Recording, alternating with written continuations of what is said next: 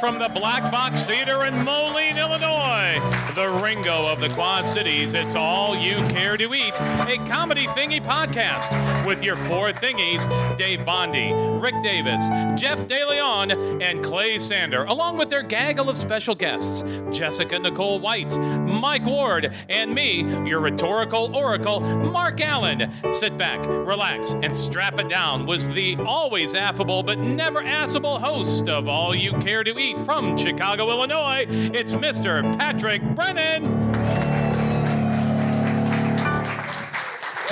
Thanks, everybody. Thanks so much, gang. It's so great to be back here at the lovely Black Box Theater in Moline, the home of the Rump Builder Sandwich. Now, first of all, we want to give it up to our man on the keys. Say hello to Mike Ward over there. Mark W. Allen doing all the officials and bona fides.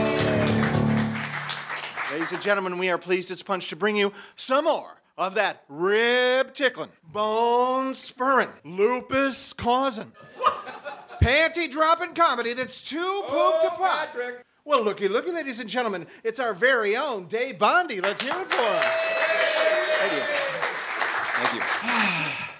You know, Dave, I'm trying to get this show on the road, so to speak. So, what can I do for you? Uh, well, I don't know if you're aware, but usually we wait a little later in the program to bring out the comedy thing Vault. But, you know, the guys and I are really just excited about this, so we're, gonna, we're hoping to move it up a little earlier. Uh, so, you're asking if I'd be okay with it? No, we're telling you to get the fuck off the stage. Time now for the Comedy Thingy Vault. Tonight, we bring you the story of our first Master of Ceremonies, Patrick Brennan, the great grandfather of our very own Patrick Brennan. This is the story of the great crooner, Patrick Brennan, the Whispering Willow. The year was 1928, and America was riding high. Silent Cal Coolidge was in the White House. Mickey Mouse made his debut in Steamboat Willie. And Amelia Earhart fucked up women's rights for the next 100 years by crapping out over the Pacific. And a crooner, known for his golden tones, would score a huge hit with only an iridescent moon. Well, it's only an iridescent moon. Only an iridescent moon. Under the light we'll make whoopee tonight. Under an iridescent moon. The nation was swept up in whispering willow fever, and the singer scored another hit in late 1929 with his follow up, Still an Iridescent Moon. Still an iridescent moon. Still an iridescent moon. Beware the stock market, take your money and park it uh, somewhere else and soon. 23 skidoo. Such a prediction hardly went unnoticed when weeks later the stock market crash sent the nation into a long depression. After the entertainment industry slowed down, it was three years later that the Whispering Willow marched on, producing yet another big hit. It remains an iridescent moon. It remains an iridescent moon, son of a gun. It remains an iridescent moon. The 18th Amendment repealed and ended. It remains an iridescent moon. And it was repealed December 5th, 1933. The Whispering Willow was now a soothsayer to many. Of course, with his ability to foresee the future, thousands started to take their cues from the Willow. Investors, Again an iridescent moon. Again an iridescent moon. I say, it's war I can feel. Put your money in steel because again, iridescent moon. gamblers, Turning the page for an iridescent moon. No day, iridescent moon. Gay times. Bet the Reds in seven. They'll beat the Tigers. It's heaven. I repeat, it's an iridescent moon. And of course, military intelligence. Afresh in an iridescent moon. Ooh, the iridescent moon. I clearly remember stay away from Pearl Harbor in December during the iridescent moon. Alas, all of the Whispering Willow's predictions did come true. But tragically, his run of prognostications came to an end when he was drafted into military service. He was killed after singing in the barracks. He revealed in song that the army chaplain was gay, and that put an end to the days of the Whispering Willow. However, he did leave us one final recording. Only an iridescent moon. Listen to me. Only an iridescent moon. Some asshole's gonna shoot Kennedy in the back of the head in Dallas in 1963, so don't let him go.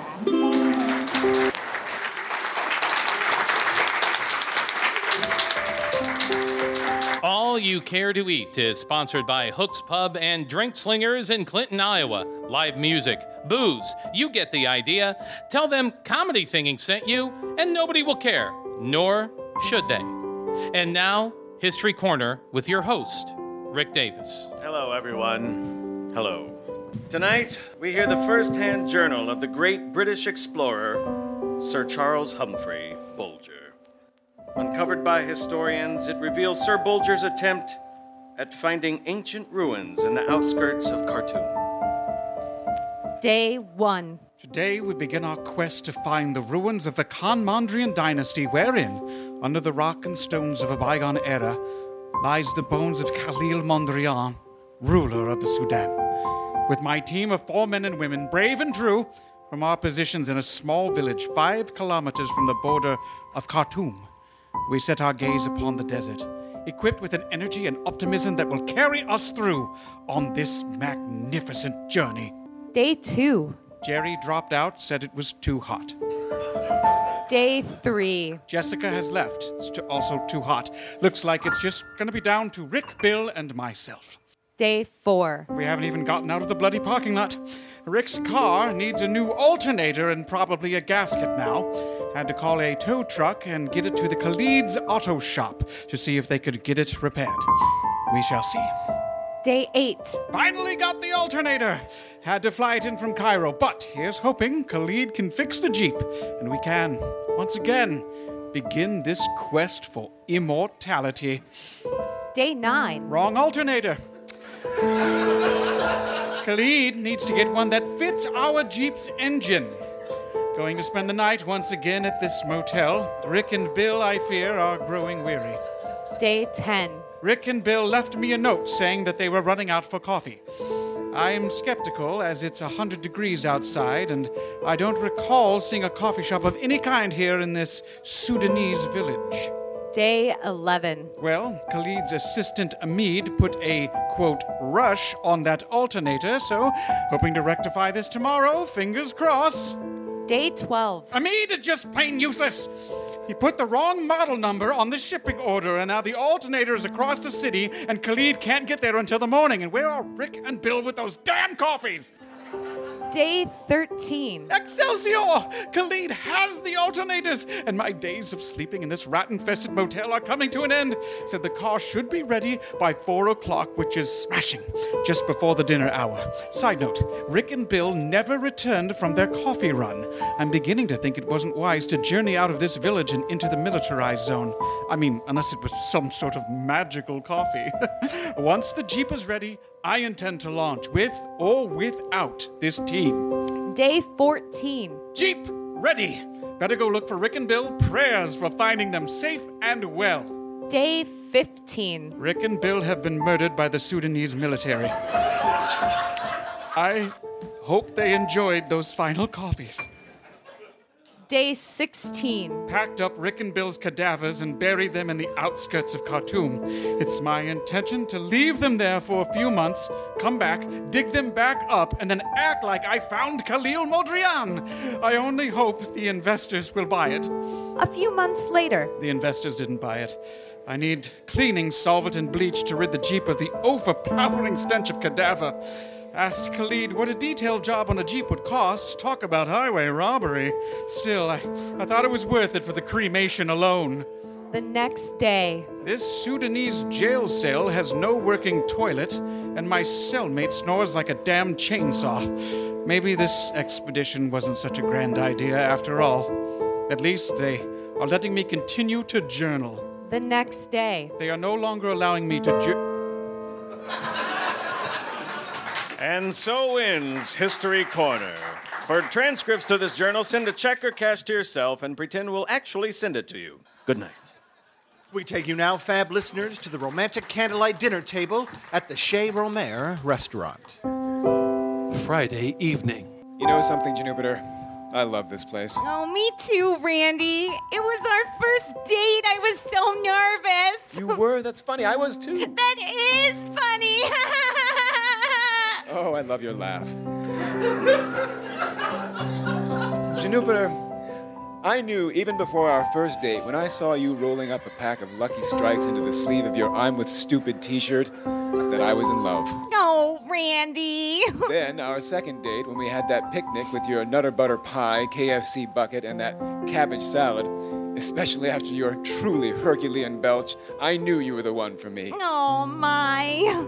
So there's been something I've been meaning to ask, and there's only one way to ask it down on one knee. Oh, oh, my. Oh, my, Randy. Why are you on your knee? Juniper, would you make me the happiest man in the world and please do me the honor of. Oh, Jesus Christ, leg cramp! Oh my God! Holy shit, this fucking hurts! Oh, what's wrong? Holy- What's wrong? Shut up, you stupid ass half-wit bitch! I'm gonna give me a banana or something with high potassium. A, a bandana and jumping at the night gymnasium? No, you idiot leg cramp! Give me a wa- some water and a bunch of bananas. What? Give me a glass of water and a bunch of bananas for the love of God. Know that is sacred. Fuck! Saturday evening. I'm glad you gave me another chance to say what I wanted to say last night. It's.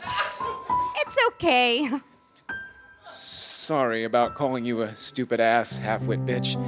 That was my that's what my toothless old hag of a grandma used to call over the line. She was wise. When she wasn't gumming her saltines, she could be quite enlightening. But still, so sorry. You were in pain. I mean, I deserved it. It was so frightening. Juniper, Just- I I have to say this before they return with our food. I was trying to say something before my leg muscles locked up from lack of oxygen. Oh, What I couldn't say before, I'll say now. I, have loved you from the first time that I ever. Pardon, mesdames et messieurs, uh, for the lady. Uh, the duck à la ronde with uh, truffles, almonds, and a bud of seasoned vegetables. Uh, for monsieur, the blistering hot steak flambé with uh, spicy scorching red pepper and drizzled with uh, cojones diablo. Merci. Uh, monsieur, I, I must warn you that the flambé uh, cojones diablo is excruciatingly hot. I mean, it is uh, Africa hot. Uh, would uh, monsieur care for uh, another glass of water or some milk, perhaps? No, or- no, thank you. The spicier the better. I don't need anything. Ah, very well, sir. Madame, bon appétit. so continue what you were saying. I think we should probably start before our food gets cold. Huh. Okay, sure. I don't know actually if I can wait. I'm just. Well, I'm just gonna do it. Are you all right? Just let me get some strength before I ask. First, though, I'm just gonna take a quick bite of this scorching, blistering hot roof mouth, roof of mouth cauterizing flambe. Okay. Whew. As I was saying, uh, that definitely has a kick. wow, I just, I want to say right here and now. Oh, for Christ's sake! Fuck, that's hotter than Oh, oh shit! oh, help Damn us, it! help us. He's choking. I'm not choking, He's you brain dead choking. imbecile! Jesus fucking Christ! My mouth is on fire! fear, I know the Heimlich. Oh, I'm not, not choking! God! Oh, God, for God's sake, I'm gonna kill you, you bitch! Oh, you asshole! I'm gonna kill you! Die! Die! Die! Later that week. Juniper, I'm finally ready to say what I needed to say, but it's hard since my throat was scorched. Oh, Randy, I'm so sorry. Sorry about that. Uh, I'm gonna kill you, bitch stuff too. That was. I really need to work on my temper. Are you all right? Just let me finally get this out. Since we last talked, I've taken the liberty of carving your initials into my chest. Oh. And oh, the, the pain from the burning ink was excruciating on my face tattoo. The, the shit for brains at the tattoo shop misspelled your name, but I wondered why he put my sister's name on I've it. I just gotten off the phone with J- J- Jack Hackney, and she said you weren't home. You must have heard me talking to her. It's it's really all right, but I, I really Please think let me that let me just get this out. I I've sustained third degree burns, lost control of my thighs due to muscle lock. I was severely cut, slashed, fire painted with ink, and suffered for your love. Juniper, would you marry me? No.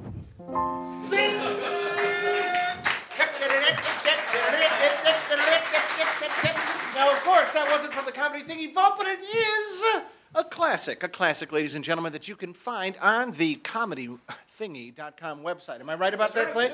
Fantastic, fantastic. Ladies and gentlemen, we are going to bring you another classic that you can find on the comedythingy.com website. And now we're just going to do a little transition. Mike, I don't know what, uh, what you're thinking, but whatever you are, something a little martial, something a little serious, something a little Ken Burns, please. Recently, scientists and Civil War historians uncovered a series of handwritten correspondence between Confederate General Leland Beauregard Davis III and General Henry S. Grantwood of the Union Army. What nobody knew until now was that these two leaders on opposing sides of the war were corresponding, each one never facing the other in direct battle. They were able to speak openly, revealing personal grief and struggle. Now, for the first time, the lost letters of the Civil War. To the most honorable General Henry S. Grantwood, I hope this letter finds you well, General. No doubt you've heard the reports that the Confederate Army has seized Manassas and your soldiers were in hasty retreat. I hesitate to flaunt the arrogance we both are not wishing for this war to continue. Neither do I wish you, good sir, any personal harm in these war torn battles. I cannot reveal where my troops are heading, but I can only convey our morale is stout. But we've taken on heavy casualties. My heart despairs as I know another epic battle is on the horizon. Yea, though I dread that shuddersome day, I hope, General Grantwood in future we would conjure up the angels in our souls, reach across and shake each other's hand, knowing in our hearts, be it conquest or defeat, that we led our resolute soldiers with a martial spirit. Our respective causes, though disparate they may be, are still principles we hold most dear. I conclude this letter, as always, wishing you success and abundant health. Yours, General Leland Beauregard Davis III. To General Leland Beauregard Davis III. Please accept my apologies for not responding to your kind letter earlier. I've been like super busy these past weeks and haven't had much time to check messages. Thank you for your cordialites, as I, like you, hope to someday live in a land free of conflict.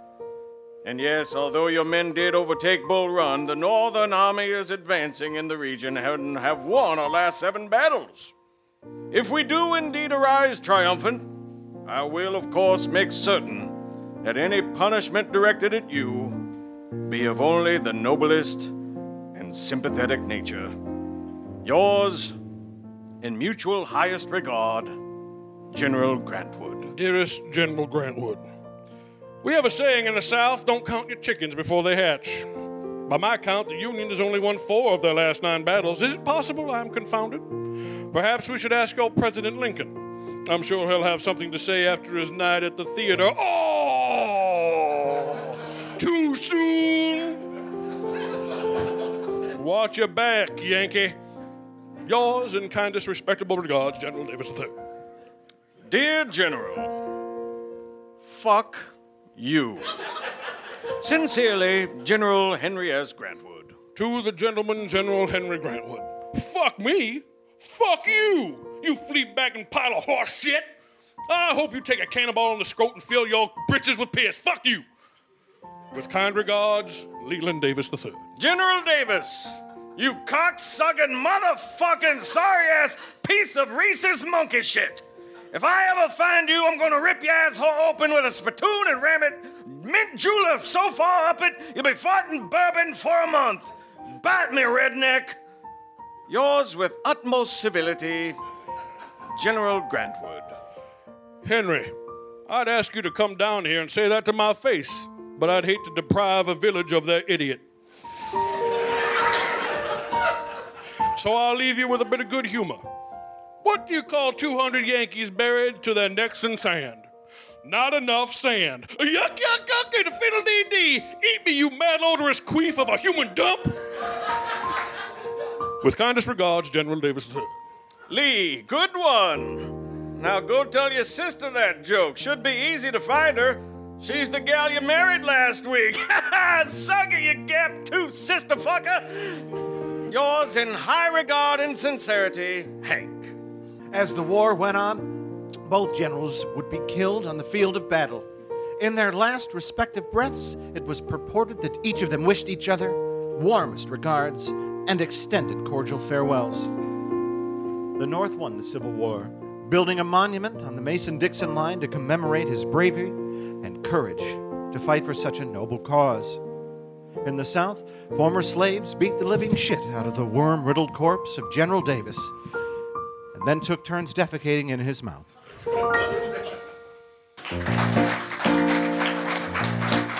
Tonight's podcast is sponsored in part by Shared IT.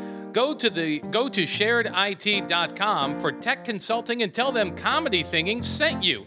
Or don't, they don't care. Also sponsored by the late night shows at the establishment in Rock Island. Our good friends at Comedy Sports invite you to stay after the show, have some fun with the grown-ups. That's the establishment, Rock Island. I've gathered you all here because I have a very chilling discovery. I know who committed the murder of Baron Remington. But, Inspector Manfred, you've only been investigating for a few hours. Yes, Manfred, my good man. How on earth did you gather evidence so quickly? My Lord Blythe, your wife, Lady Mary, seems a bit surprised by this revelation, as do you. I, on the other hand, am surprised at you both being so surprised. I don't follow that at all. So, uh, uh, Manfred, but please reveal your reveal your news. Well, indeed, I shall. The murderer is someone in this room. My Jove! One of us. I am most. No, wait, wait, wait, wait, wait, wait. Where is Statler? Statler, well, he's getting tea in the kitchen. Oh, then I, I, I should have waited before I said that last thing. What? I said I, sh- I should have waited a bit before I. Anyway, let, us just let's just wait a moment. Why on earth should we wait? Let's, let's just wait. Let's just stand by for a minute or two minutes. Tea and scones are served, lady-in-law. Aha! Thank you, Statler. Yes, splendid. You're dismissed, Statler. No, no, no. Say it, say it, say it, say it. Come here, come here, come here. All right, I'll start again. Now, the murderer is someone in this room. Statler? Pardon? You think it's Statler? How on earth did you gather that? Well, you said the murderer is someone in this room, but then you waited for Statler to come into hmm? this room, and so the only hmm. person who wasn't in the room last Right, right, time. right, right, right, right, right. Yes, it was indeed the butler that killed Remington on Tuesday. I was on holiday on Tuesday, sir. I meant Wednesday. Still on holiday in Cornwall, sir. I meant Thursday. I traveled to Aberdeen to visit my mother. Oh, and can your mother corroborate this? Yes, she can. Shall I ring her? No, aha! You see, you once again fell for my trap. Did I, sir? Indeed, you did, for you see, dear boy, I didn't mean Monday, Tuesday, Wednesday, or Thursday. I meant Friday. That's today, sir. Aha! So you admit killing the Baron this morning. the funeral was at 10 a.m. Open casket, was it? Look, Manfred, do you have any idea whom it may, may have been, or you just trying to be dramatic? Both! Well, then, who do you think murdered Remington? Who in the bloody hell is Remington? The Gardner, that was murder. Murdered, right, right, right. Yes, yes, yes, yes. My mind is a mile away these days. That being said, I do still believe the murderer is in this drawing room. Is it you? Oh, shit.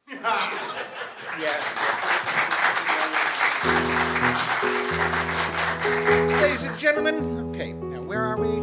Oh, yes, that's right. We're at the Black Box Theater in Moline, Illinois. Our comedy thingy, all you care to eat home, away from home. Let's hear it for Laura Adams and David Miller and everyone right here, ladies and gentlemen, at the Black Box.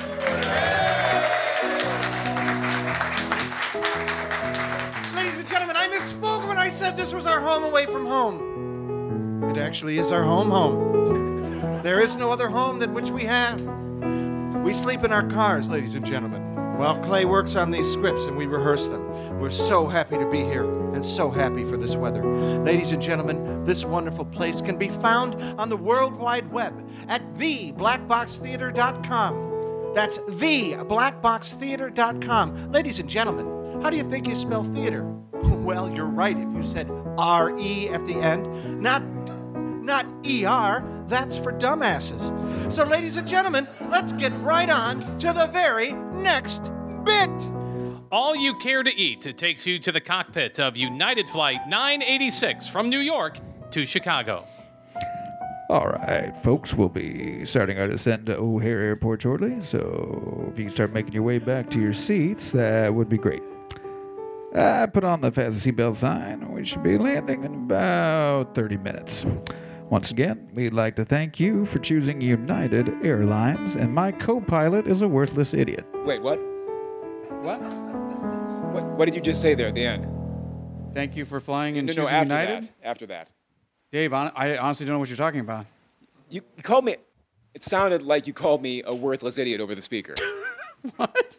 That's hilarious, man. You're funny. I, well, I, I must have heard something else. I, Yeah, like I think you're a worthless idiot, right? yeah, Now I'm starting to lose my hearing, getting old. Oh, aren't we all? Aren't we all, man? Hey, Captain Jeff, do you want anything from the fridge before we land? You know what, Jess? I'm good. Thank you so much. though. All right.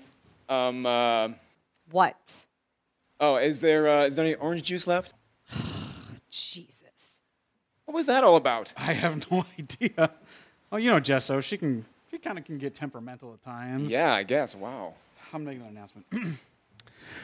Flight attendants will be making their way through the aisle to pick up any last trash you might have, so why don't you help them out and uh, toss your trash away? My co pilot likes to eat babies. What the hell? what, Dave? You need to keep your I, eyes on I the like to eat babies. Okay, your words, not mine. Look, what the hell's going on? Do you have something you want to say to me? I'm, I'm getting a feeling that Wow, you. Dave, could you be any more fucking paranoid? You just said. Uh, co pilot likes to eat babies. you said that. Oh my actual God, are you serious, Dave? Wait, M- Look, man, I, I think you need some help. Why would I like to eat baby? That doesn't make any sense. Oh, that was great.